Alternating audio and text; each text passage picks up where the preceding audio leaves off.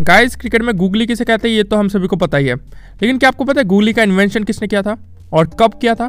तो देखिए, बहुत सारे क्रिकेट फैंस को लगता है कि गूगली का इन्वेंशन रिसेंटली हुआ होगा ओके आईपीएल या फिर किसी टी ट्वेंटी लीग्स में हुआ होगा ओके लेकिन ऐसा नहीं है। गूगली का इन्वेंशन हुआ था 28 जुलाई 1990 को, जब एक इंग्लिश क्रिकेटर जिनका नाम था बर्नार्ड बोसंक्वेट उन्होंने सबसे पहली बार गूगली बॉल डाली, और इससे सामने वाला बैट्समैन बिल्कुल हैरान हो गया था। ओके तो ये फैक्ट कि गूगली कब इन्वेंट हुआ और किसने इन्वेंट किया, ये बहुत सारे मतलब 90 से ऊपर 95 परसेंट क्रिकेट फैंस को नहीं पता। लेकिन आपको अभी ये फैक्ट पता है। Thank you